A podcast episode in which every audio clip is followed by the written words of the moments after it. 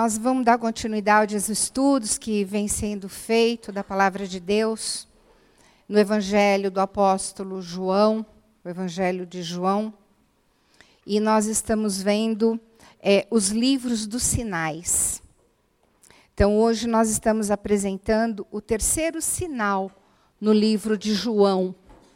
O livro de João ele é dividido do capítulo, o Evangelho, né? Do capítulo 1 até o capítulo é, 11, vai falar dos sinais, que são sete sinais. Vou dar uma resumida.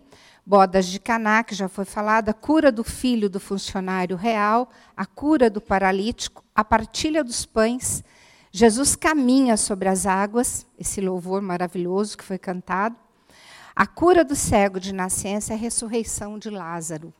Então, as tardes de domingo são tardes de professar milagres.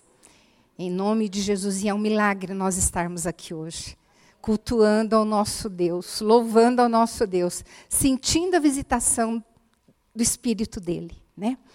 Então, eu louvo a Deus por isso. Hoje nós vamos falar então do terceiro sinal, que é a cura do paralítico.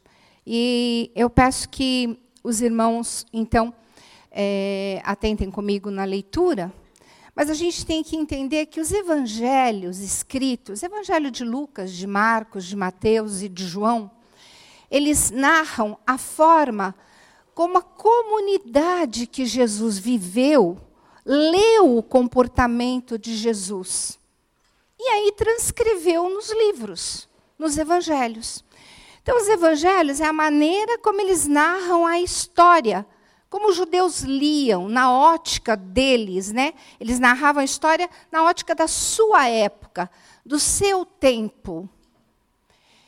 Toda vez que alguém diz essa frase, eu logo tenho que pensar assim: como eu narraria uma história no meu dia de hoje?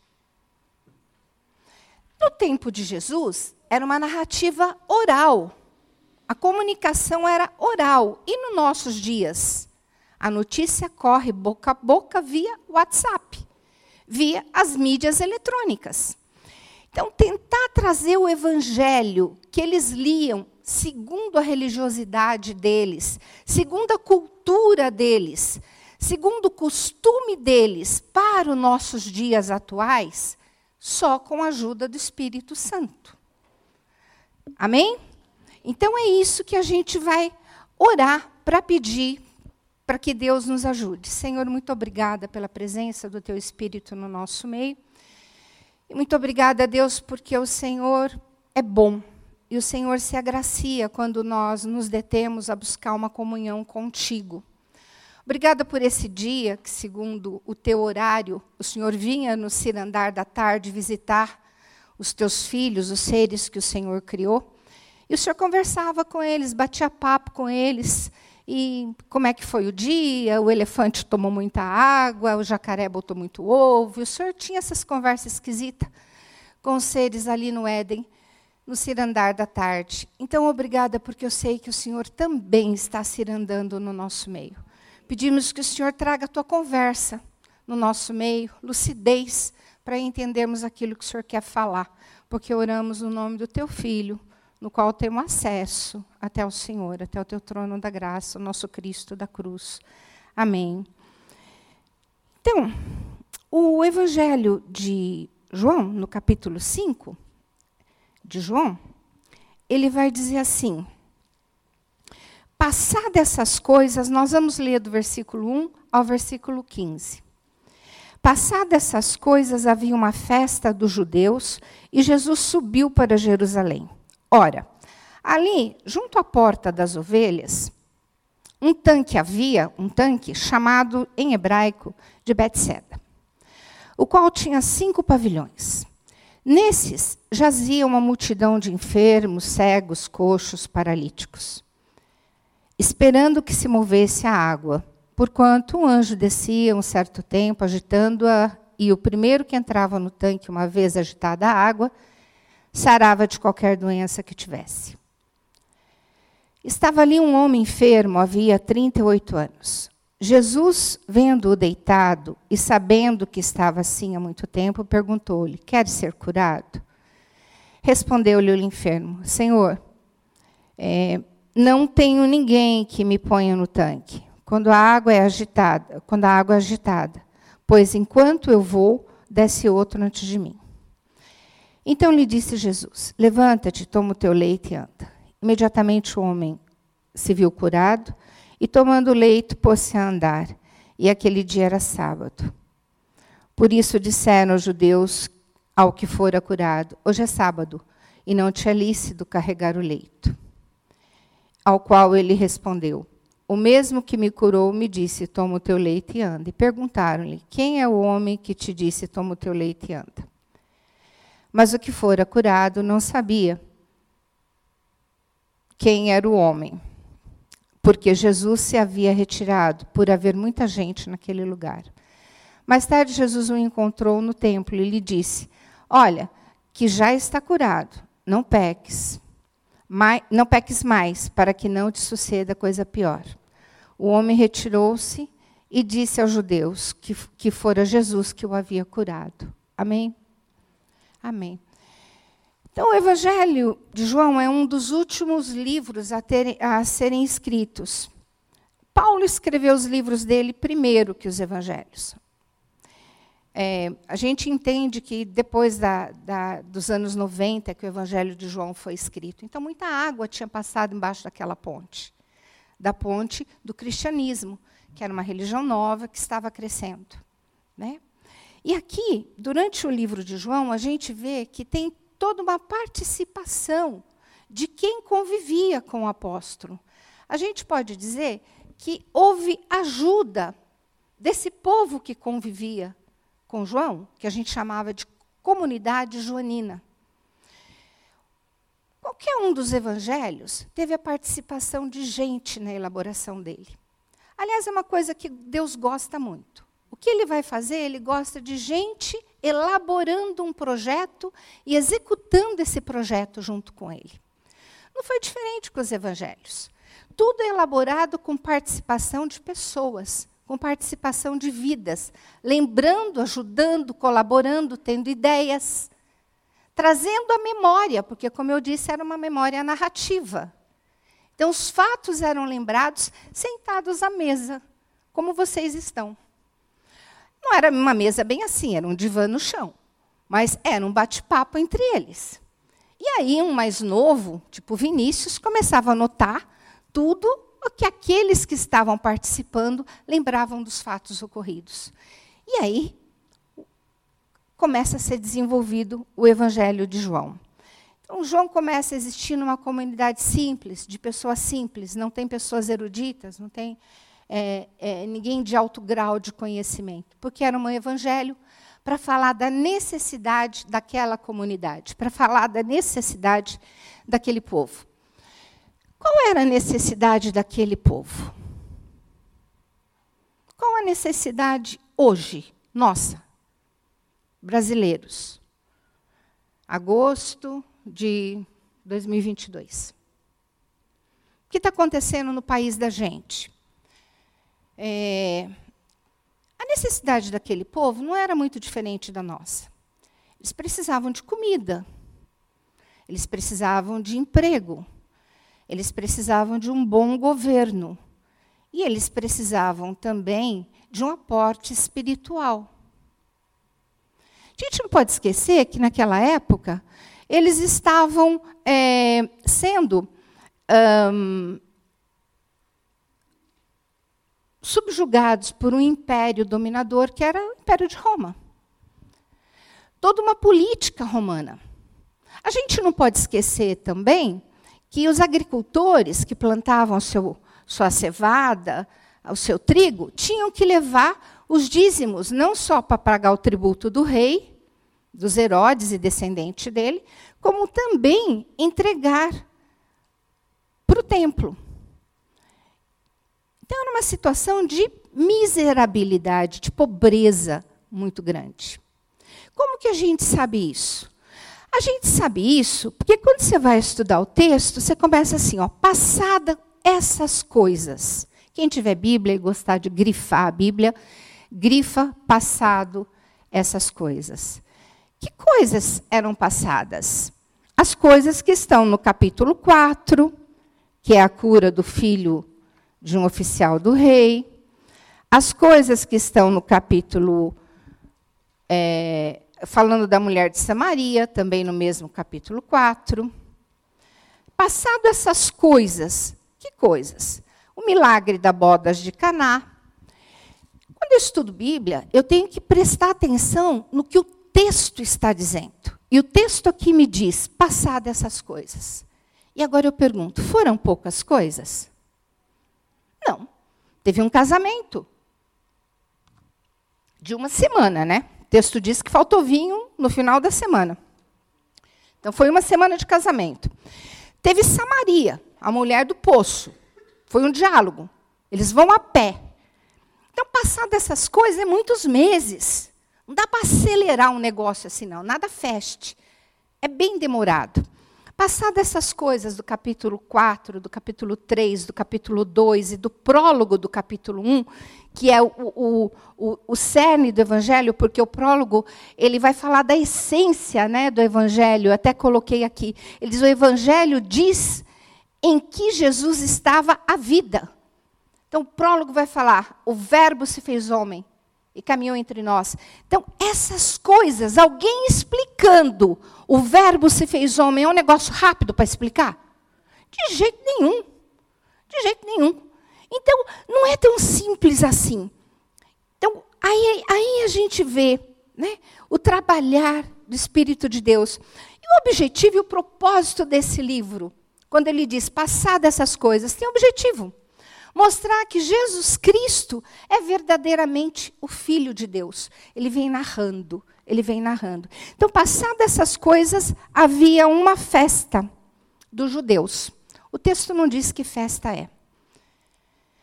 A gente sabe que não é Páscoa, porque Páscoa aconteceu um pouquinho antes.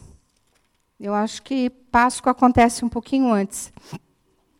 Então não é Páscoa. Ah, Páscoa acontece no capítulo 2 versículo 13. Então, não é Páscoa. E também não é Pentecostes, que é primícia, porque é uma festa muito importante. Se o autor do texto não diz que festa é, ela não era tão importante, mas era uma festa. É, vamos entender que festa naquele tempo era lugar de ir ao templo. Vocês sabiam que vocês estão numa festa aqui hoje? Vocês estão numa festa. É uma celebração ou não? Então a festa é alegrei-me quando disseram vamos à casa do Senhor. Isso é festa. Festa, alegria. Nós associamos festas com bebida, né? associamos festa com dança. Havia dança, claro que havia no templo, mas é, homens dançam uh, para um lado, as mulheres para o outro, são setorizados, né? não é como nos dias atuais.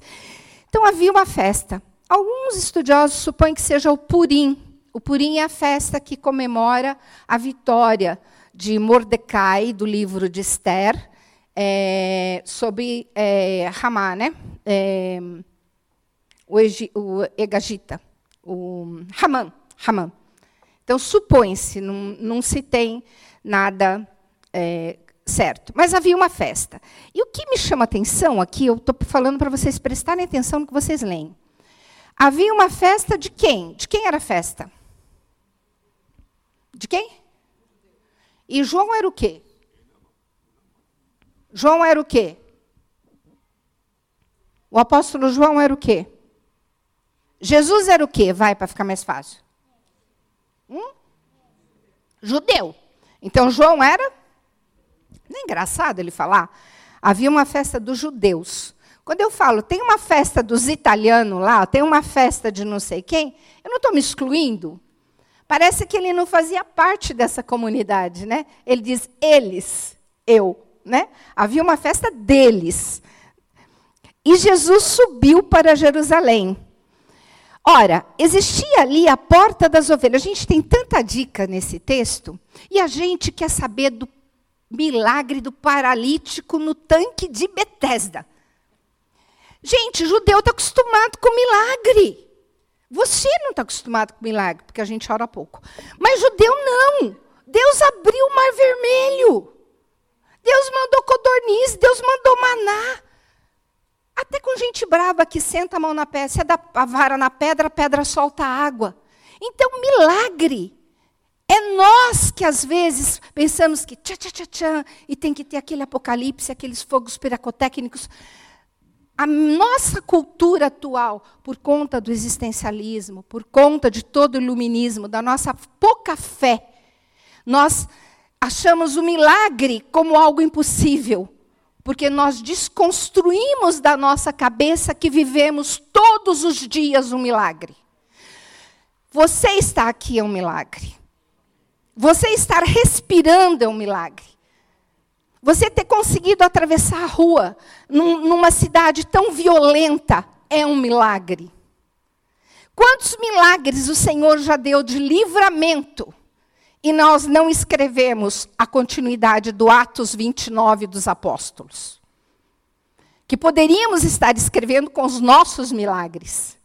De ver filho, com sete meses na incubadora, e crescer, e hoje está dentro das igrejas ver várias crianças serem salvas e a gente orou, a gente chorou e vários milagres aconteceram. Mas vamos para o milagre do homem paralítico. Então havia ali junto à porta das ovelhas, porta da ovelha um portão. E ainda bem que ele acha que a gente não é tão burrinho assim, ele é claro. Porta da ovelha. É por onde entravam os animais que iriam para o sacrifício no templo. Então, os animais passam por essa porta, tem um tanque, tem vários tanques, né? não, não era só um. E eles são lavados, eles vão ao banho para purificação, para depois serem levados ao sacrifício no templo, eles estarem limpos. É interessante porque Neemias, lá no capítulo 3 de Neemias, é, ele vai falar, acho que é 3.1, ele vai falar da reconstrução dos muros de Jerusalém. O primeiro portão que é reconstruído é a porta das ovelhas. Então, olha que importância tem essa porta das ovelhas. Porque é o primeiro portão que Neemias se preocupa em reconstruir. E agora me chamou a atenção também.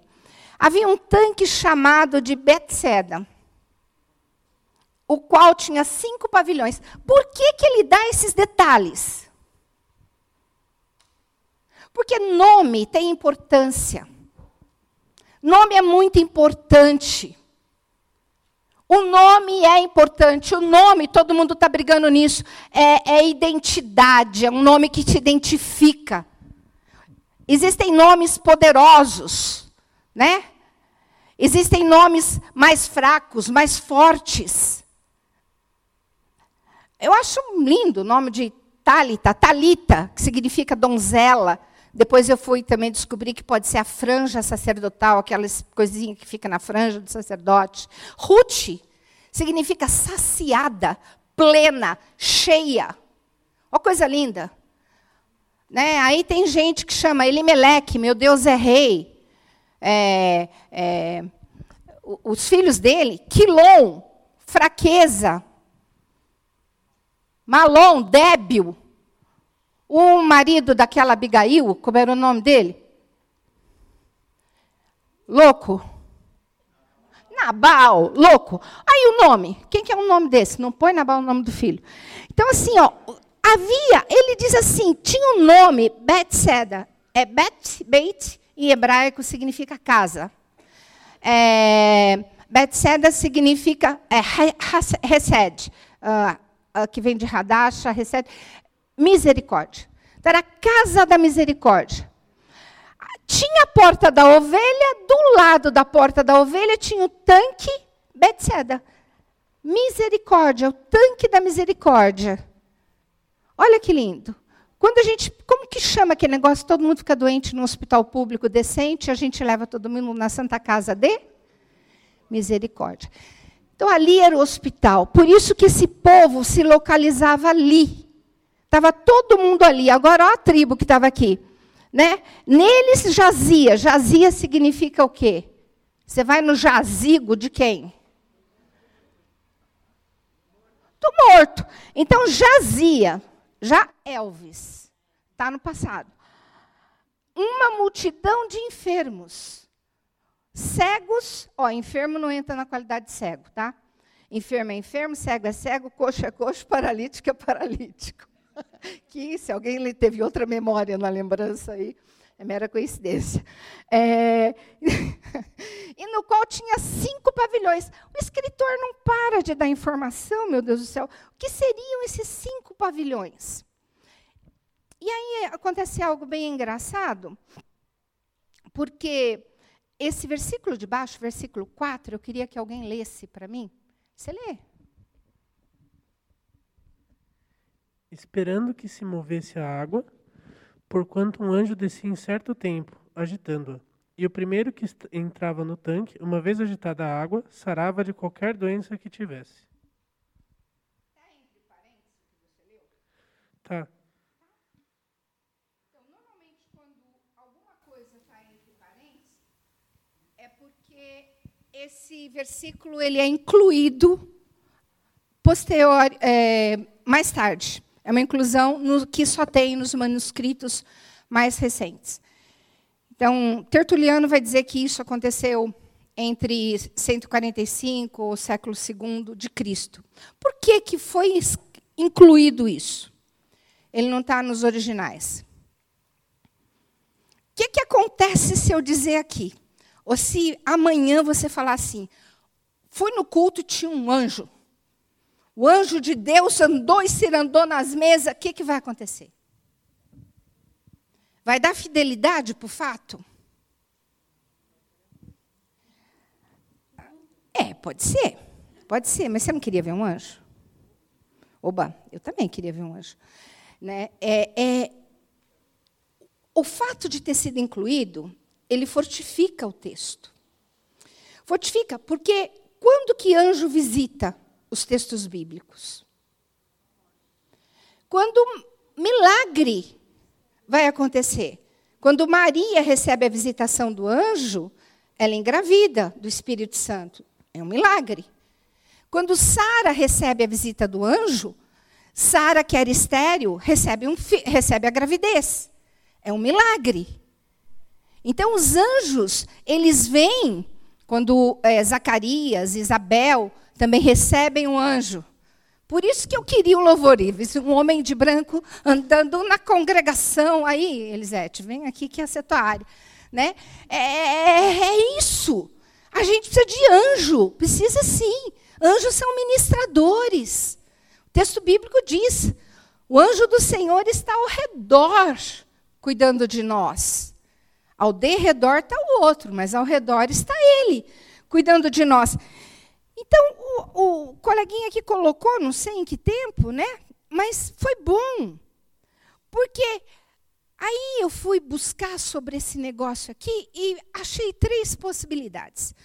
Uma possibilidade é que esse templo, e aí tem uma pessoa muito famosa que vai falar sobre isso, e eu não concordei com o ensino, que esse era um, um espaço pagão e que havia é, deuses uh, do templo de Roma, nesse local. Então, que pelo paganismo, eles criam que, uh, assim que o doente mergulhasse nas águas, ele seria curado, porque ali estavam esses deuses é, pagão, né? Não, não, não tem respaldo bíblico, porque Uh, primeiro, a religião judaica não permitiria isso em Jerusalém. Se fosse em outro local, pudesse ser até que isso viesse a acontecer. Mas em Jerusalém, isso não aconteceria com certeza. Né?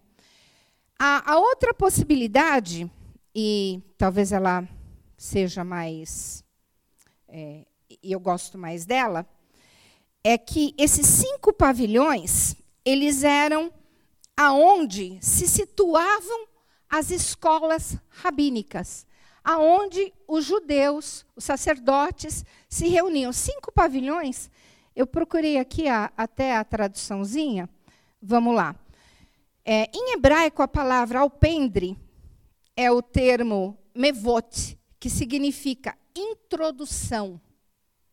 Então, o texto, se nós tivéssemos com o original na mão, né, ele estaria dizendo assim: um, chamado hebraico, um, um, a Casa da Misericórdia, do qual tinha cinco mevot, que significa cinco introduções, cinco preâmbulos que permitem alguém se mover de um lado para o outro.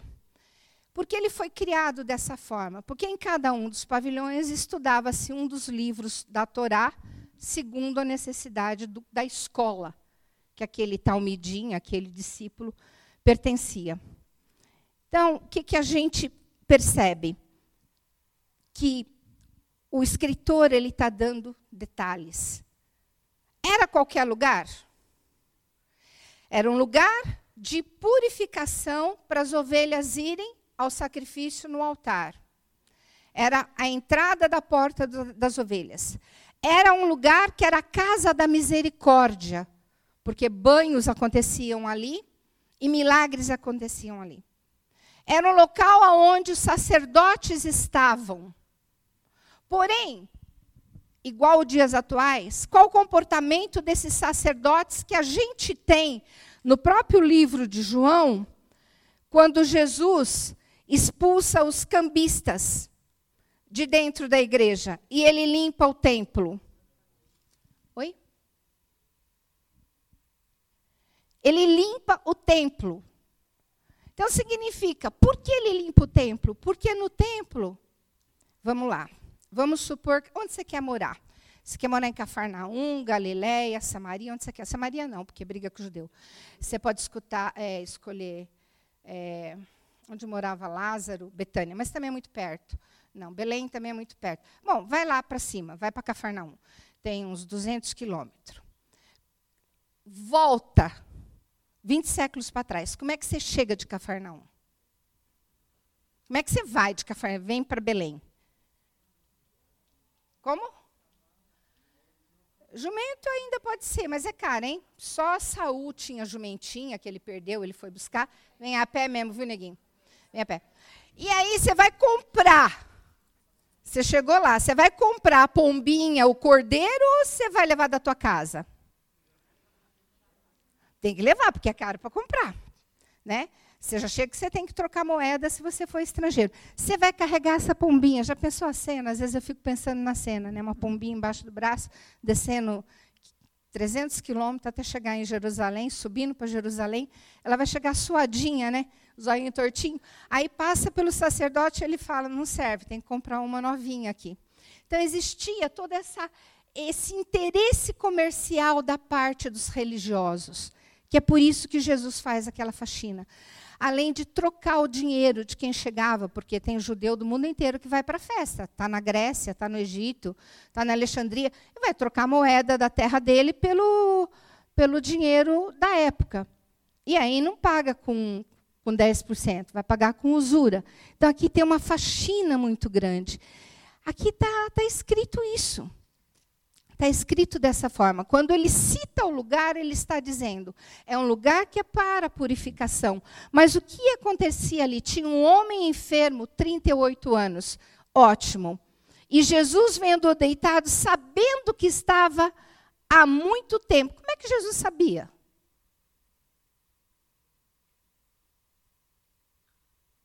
Ele sabia porque ele passava lá, uai. Ele sabia porque ele ia lá toda hora. Tinha festa do tabernáculo, tinha festa da primícia, tinha festa das luzes, tinha festa. Ele ia.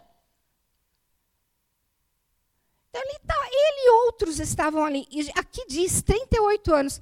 38 anos, me parece que, que ele não nasceu paralítico, ele deve ter. Aí é achismo, tá? Não tenho nada para explicar. Mas que ele possa ter sofrido algum tipo de acidente que o deixou paralítico. O que me encanta é que Jesus sabia que ele estava lá, porque esse era um local que o Senhor frequentava. Havia, como eu disse, os alpendres. E esses alpendres eram os corredores das escolas rabínicas. Onde é que Jesus foi encontrado quando menino? Conversando com o doutor da lei.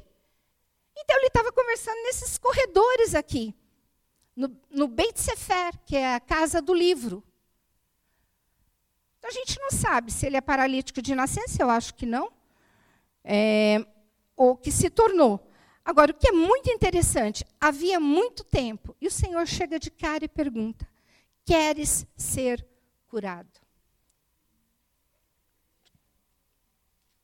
E aí é o mais lindo da história, né? O homem precisa ser liberto. O homem está com uma enfermidade. Jesus faz uma pergunta: Quer ser curado? 38 anos esperando alguém levar ele para a água. E a gente vê o perfil né, dessa pessoa. Totalmente desmotivado, desesperançado. 38 anos lembra o que para vocês? Quantas gerações para mudar um conceito, para mudar uma cabeça? Quantos anos precisa para mudar um, um conceito histórico? É. é. é. Eu, uma vez fazendo estudo, disse que em 20 anos se muda uma geração. Então, ele estava na segunda geração prostrado. A perspectiva de mudança para ele era muito pequena, ou nenhuma. Né? Duas gerações, ele tinha um leito, que é, que é na verdade, é palha, né? Quem assistiu Trinity, lembra que o Trinity gostava de pôr aquele negócio de palha no, carro, na, no cavalo dele, sair andando? Ninguém sabe o que eu estou falando, meu Deus do céu. um faroeste muito legal. Trinity era muito preguiçoso, ele fez uma cama assim de palha, num corpo, bem igualzinho desse paralítico. Eu lembrei disso quando eu li o texto. Né? Eu imagino que ele tivesse o corpo definhado, eu imagino que ele urinasse no próprio corpo também. Eu imagino tudo que eu quiser e deixo vocês à vontade para imaginarem também. Alguém 38 anos numa mesma posição. Para quem é da área da saúde, deve pensar o quanto de escaras ele poderia ter, o quanto magro ele também deveria ser. E, e Jesus faz essa pergunta, né? Jesus escolhe um homem no meio daquele monte de gente necessitada e pergunta: Você quer ser curado? Aí me espanta, né? Porque ele vai tentar explicar o inexplicável. Como que eu posso explicar que eu não ando? Será que ele não percebeu, né? Que eu não saio daqui, que eu estou na cama. Como que eu vou para dentro do poço? Ninguém me leva. Ninguém. O anjo até vem. Aí existem uns estudiosos que não acreditam em anjo, que diz que eu acredito em anjo. I believe in angels. É, é, que tem vários, vários tanques, né? E que em determinado momento, quando aquela água dos banhos da purificação estava terminando, ele, eles abriam as comportas de cima, dos tanques de cima. E automaticamente as de baixo moviam. Então, nesse momento, se associa que o anjo está vindo. Mas quem quer é, tirar o prazer de quem tem fé, diz isso. Eu já acho que não. Eu acho que, que, que anjo está aí. E graças a Deus por isso, porque eles estão submissos a ordenanças né, é, de Jesus. A palavra diz né, que Jesus teve necessidade física ali na aprovação do deserto e o anjo veio alimentá-lo. Né? Anjo não é para ser adorado, tá? Não, acho que todo mundo sabe, né? Velhinha não resolve. É, então, esse homem tenta justificar. Não tenho ninguém que me ponha no tanque. Gente, não tem ninguém para ajudar ele. Quem levava ele? Será que ele nunca ia para casa? Será que ele não tinha uma família? Será que que ele dormia. Inverno Israel é brabo, hein? Na beira da água, evapora, fica mais gelado ainda. Se coloca na situação dele. Né? Ninguém para me levar. Enquanto eu tento ir, a água é agitada, enquanto eu vou, desce outro antes de mim. É triste, porque a cena é de quem pode descer um cego. Mas não quando trupica, né? É, desce um coxo. Desce, então, é, é, o Senhor Jesus, ele escolhe um no meio dos necessitados, porque ele tem algo especial naquele dia. Ele quer confrontar, ele poderia ter praticado o milagre com todos. Mas o texto é claro, ele, ele já conhecia, estava assim há muito tempo. Imediatamente o Senhor diz assim: levanta e toma o teu leito e anda. Ele dá instrução de como vai ser feito. Primeiro ele pergunta: Você quer que eu te ajude? Você está passando algum problema? Estou. Qual o teu problema? Eu quero entrar dentro da água, eu quero pegar, eu quero pagar umas contas, eu quero que meu filho estude, eu quero, eu quero, eu quero. Tá bom. Então, primeiro, ele dá instrução. Primeiro, se põe a marchar. Levanta. Regaça a manga. Parado aí, não vai acontecer nada. Com anjo ou sem anjo, se você não der um jeito, não crer que é possível, a partir do momento que você der o primeiro passo, porque foi assim quando Moisés teve que olhar aquele mar e disse assim: e agora esse negócio aí se não abrir? E se não, as águas não parar para o lado de cá, como é que eu faço? É a mesma coisa com, com Josué, quando teve o pé no Rio Jordão. Aqui também. Não adianta você ficar justificando ou achando um culpado para aquilo que não está acontecendo na sua vida. Por quê? Porque depende de você. Senão você vai passar o restante dos 38 anos deitado à beira do caminho. Por quê? Porque você está esperando que alguém te ajude que alguém faça por você. Então, nós somos paralíticos das nossas próprias mazelas. Nós somos paralíticos das nossas próprias necessidades. Nós somos paralíticos do nosso medo. E aqui o medo estagna. A água estava estagnada, a água não mexia. A vida não mexe, a vida não se resolve. É isso que o texto está dizendo. O texto está dizendo que você vai ter que confrontar algumas coisas, mesmo que seja um sábado.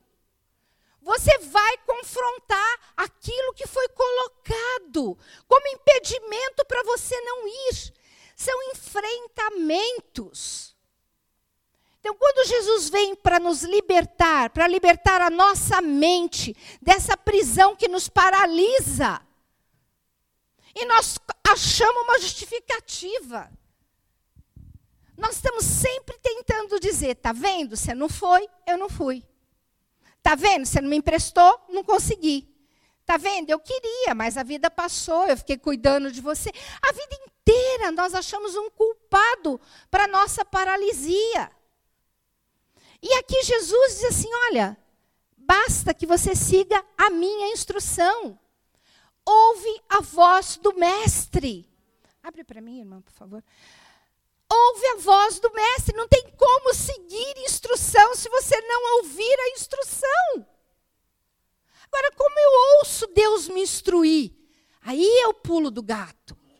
Eu só ouço se eu tiver comunhão. Eu só ouço se eu prestar atenção, chamar Israel, ouve, ó Israel. Deuteronômio, capítulo 5, 6, 13, 12, começa com ouve, não é escuta. Porque quem escuta é filho. Quem ouve, pratica. Filho escuta e não entendeu nada, porque ele não ouviu. Ele escutou. Hã? Continua. Ouvir significa entender. Então aqui o Senhor dá uma instrução para ele. Levanta. Encara de frente esse negócio, rapaz. Encara de frente. E ele toma a única coisa que ele tem, que é essa cama. Às vezes é, é com isso que você vai começar a refazer tua vida financeira. Né? Vender a cama, comprar uma caixinha de bombom, vender na esquina, comprar três caixinhas, cinco caixinhas, dez caixinhas, aí monta um barzinho, e assim vai. Dar o primeiro passo. Mas tem que ouvir. Ouvir a gente necessita. E como eu ouço Deus? Na oração. Então, a ferramenta é a oração. Ficar dizendo, ó céus, ó dor, ó vida, e achar um culpado para o problema. E irmão, ore por mim nós temos que aprender a militar no mundo do espírito. O nome disso é batalha espiritual. Se nós, quem esteve no culto da manhã, o pastor pregou sobre isso, sobre a tempestade e como ele acalmou o mar, como Jesus acalma o mar, como uma ordem, com uma ordem, com uma autoridade. Por quê? O próprio pastor disse que as potestades que estavam no homem endemoniado de Gadara, possivelmente elas tivessem investido no, no lago, né, no mar da Galileia, re, feito o mar revolto. Quem nunca teve batalha espiritual? Ou não se apercebeu que estava em luta espiritual? Esse local aqui é um local de luta espiritual. Porque quando eu luto com mudança, com cura, cura da alma, cura das emoções, eu estou numa tremenda batalha espiritual. Quando a minha emoção está sendo tratada, e aqui não é só uma cura física. A cura, ela é na emoção dele. Ele era rejeitado, ele era fedidinho. Quem quer é essa pessoa junto? Ele era desprezado, magrinho, feinho raladinho. E Jesus ama. E Jesus faz uma cura completa, porque em seguida, não sei quanto tempo, Jesus encontra ele no templo. Jesus encontra ele no templo. Ele não foi no templo do jeito que ele estava, saiu correndo daquele jeito, com a cama e tudo, e foi para o templo. Ele foi lá contar para o pai, para a mãe, para o avô, para o tataravô, que ele estava curado. E ele foi para o templo. Ele foi ser inserido de novo. Porque ele estava fora de uma sociedade. Ele foi ser inserido de novo. Quem é o homem que te disse, toma o teu leito e anda? Algumas pessoas é, é, é, dizem que na primeira vez ele fala, eu não sei, eu só sei que eu estou andando. Mas você está andando no sábado, uai. Você não está andando no sábado também? né? O problema é, você carrega a tua cama. Não, eu carrego a minha libertação aqui. Eu vou jogar isso no primeiro lugar que eu encontrar. Mas não posso jogar aqui na cidade, então eu vou pôr fora dos muros. Ele não precisava mais daquela cama. Ele não precisava mais das muletas. E é isso que eu acho que Deus quer trazer para a gente. Quem tem sido as nossas muletas? Em que colchão a gente tem deitado? Porque eu volto a dizer: milagre não é problema para os textos bíblicos. Ou é problema milagre? Coluna de dia nuvem que anda e à noite uma coluna de fogo. O que, que é isso? Que é maior milagre do que esse? Então, é, milagre na, na, na, na cultura judaica, na nossa é estranho, mas na cultura judaica, não é. Mas quem não viu gente com câncer receber oração e ser curado? Eu já vi. Quem nunca viu cego de nascença ser curado? Eu já vi, Neila também já viu. Os menininhos da irmã Diná, que ela adotou aquelas crianças. Eram dois cegos, né? houve oração, criança foi curada. É, eu já vi muita cura. Eu já assisti muito milagre. Pessoas que foram condenadas é, por, pela medicina e que Deus curou. Então não é um milagre. O milagre é enfrentamento com aquilo que diz: olha, não pode, você não vai conseguir. Se você fizer isso, esse impedimento que você tem que descobrir, que é o que Jesus quer libertar hoje em todos nós. Mas o que fora curado não sabia quem era, porque Jesus se havia retirado por haver muita gente naquele lugar. Mais tarde, não sabemos quanto tempo, encontrou-o no templo e lhe disse: Olha, que estás curado. Não peques, não peques mais, para que não te suceda coisa pior. E aqui eu fiquei preocupada. Né? Que pecado será que esse paralítico tinha? Que Jesus fala para ele: não peques mais. Não, é, para que não te suceda coisa pior. Sabe como eu vejo hoje? É como eu vi na hora que eu li?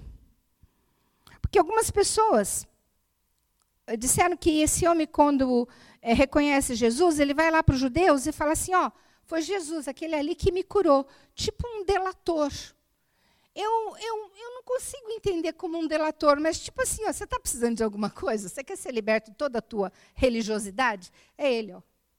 Sabe, você quer ser liberto desse monte de preconceitos estabelecidos de que o templo é, é, é o local é, que as coisas acontecem, mas cadê o templo que cura? Cadê o sacerdote que cura? Porque os profetas estavam aonde?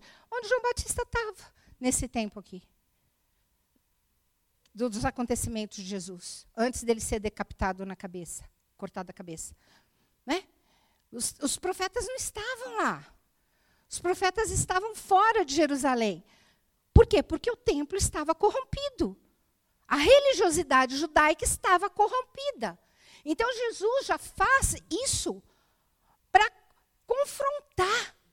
Eram vocês que deveriam estar trabalhando desse jeito, que foi o que foi pregado hoje de manhã que a igreja tem que ir para fora.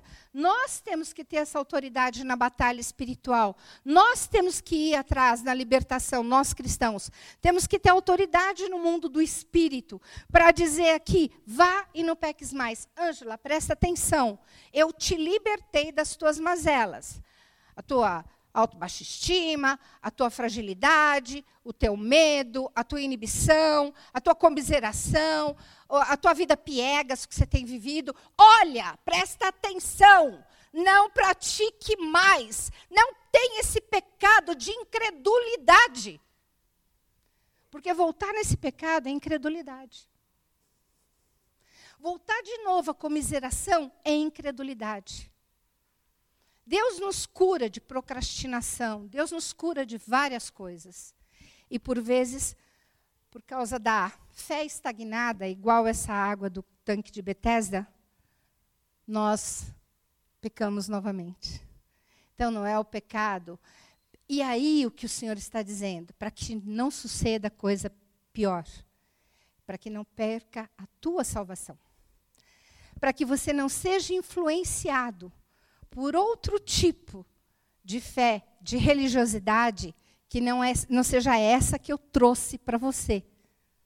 Que eu venho mostrando um Deus que cura, que liberta, que restaura, que traz o novo, que muda a tua roupa de cama, que muda a tua casa, que tira o velho, que tira o roto e traz o novo.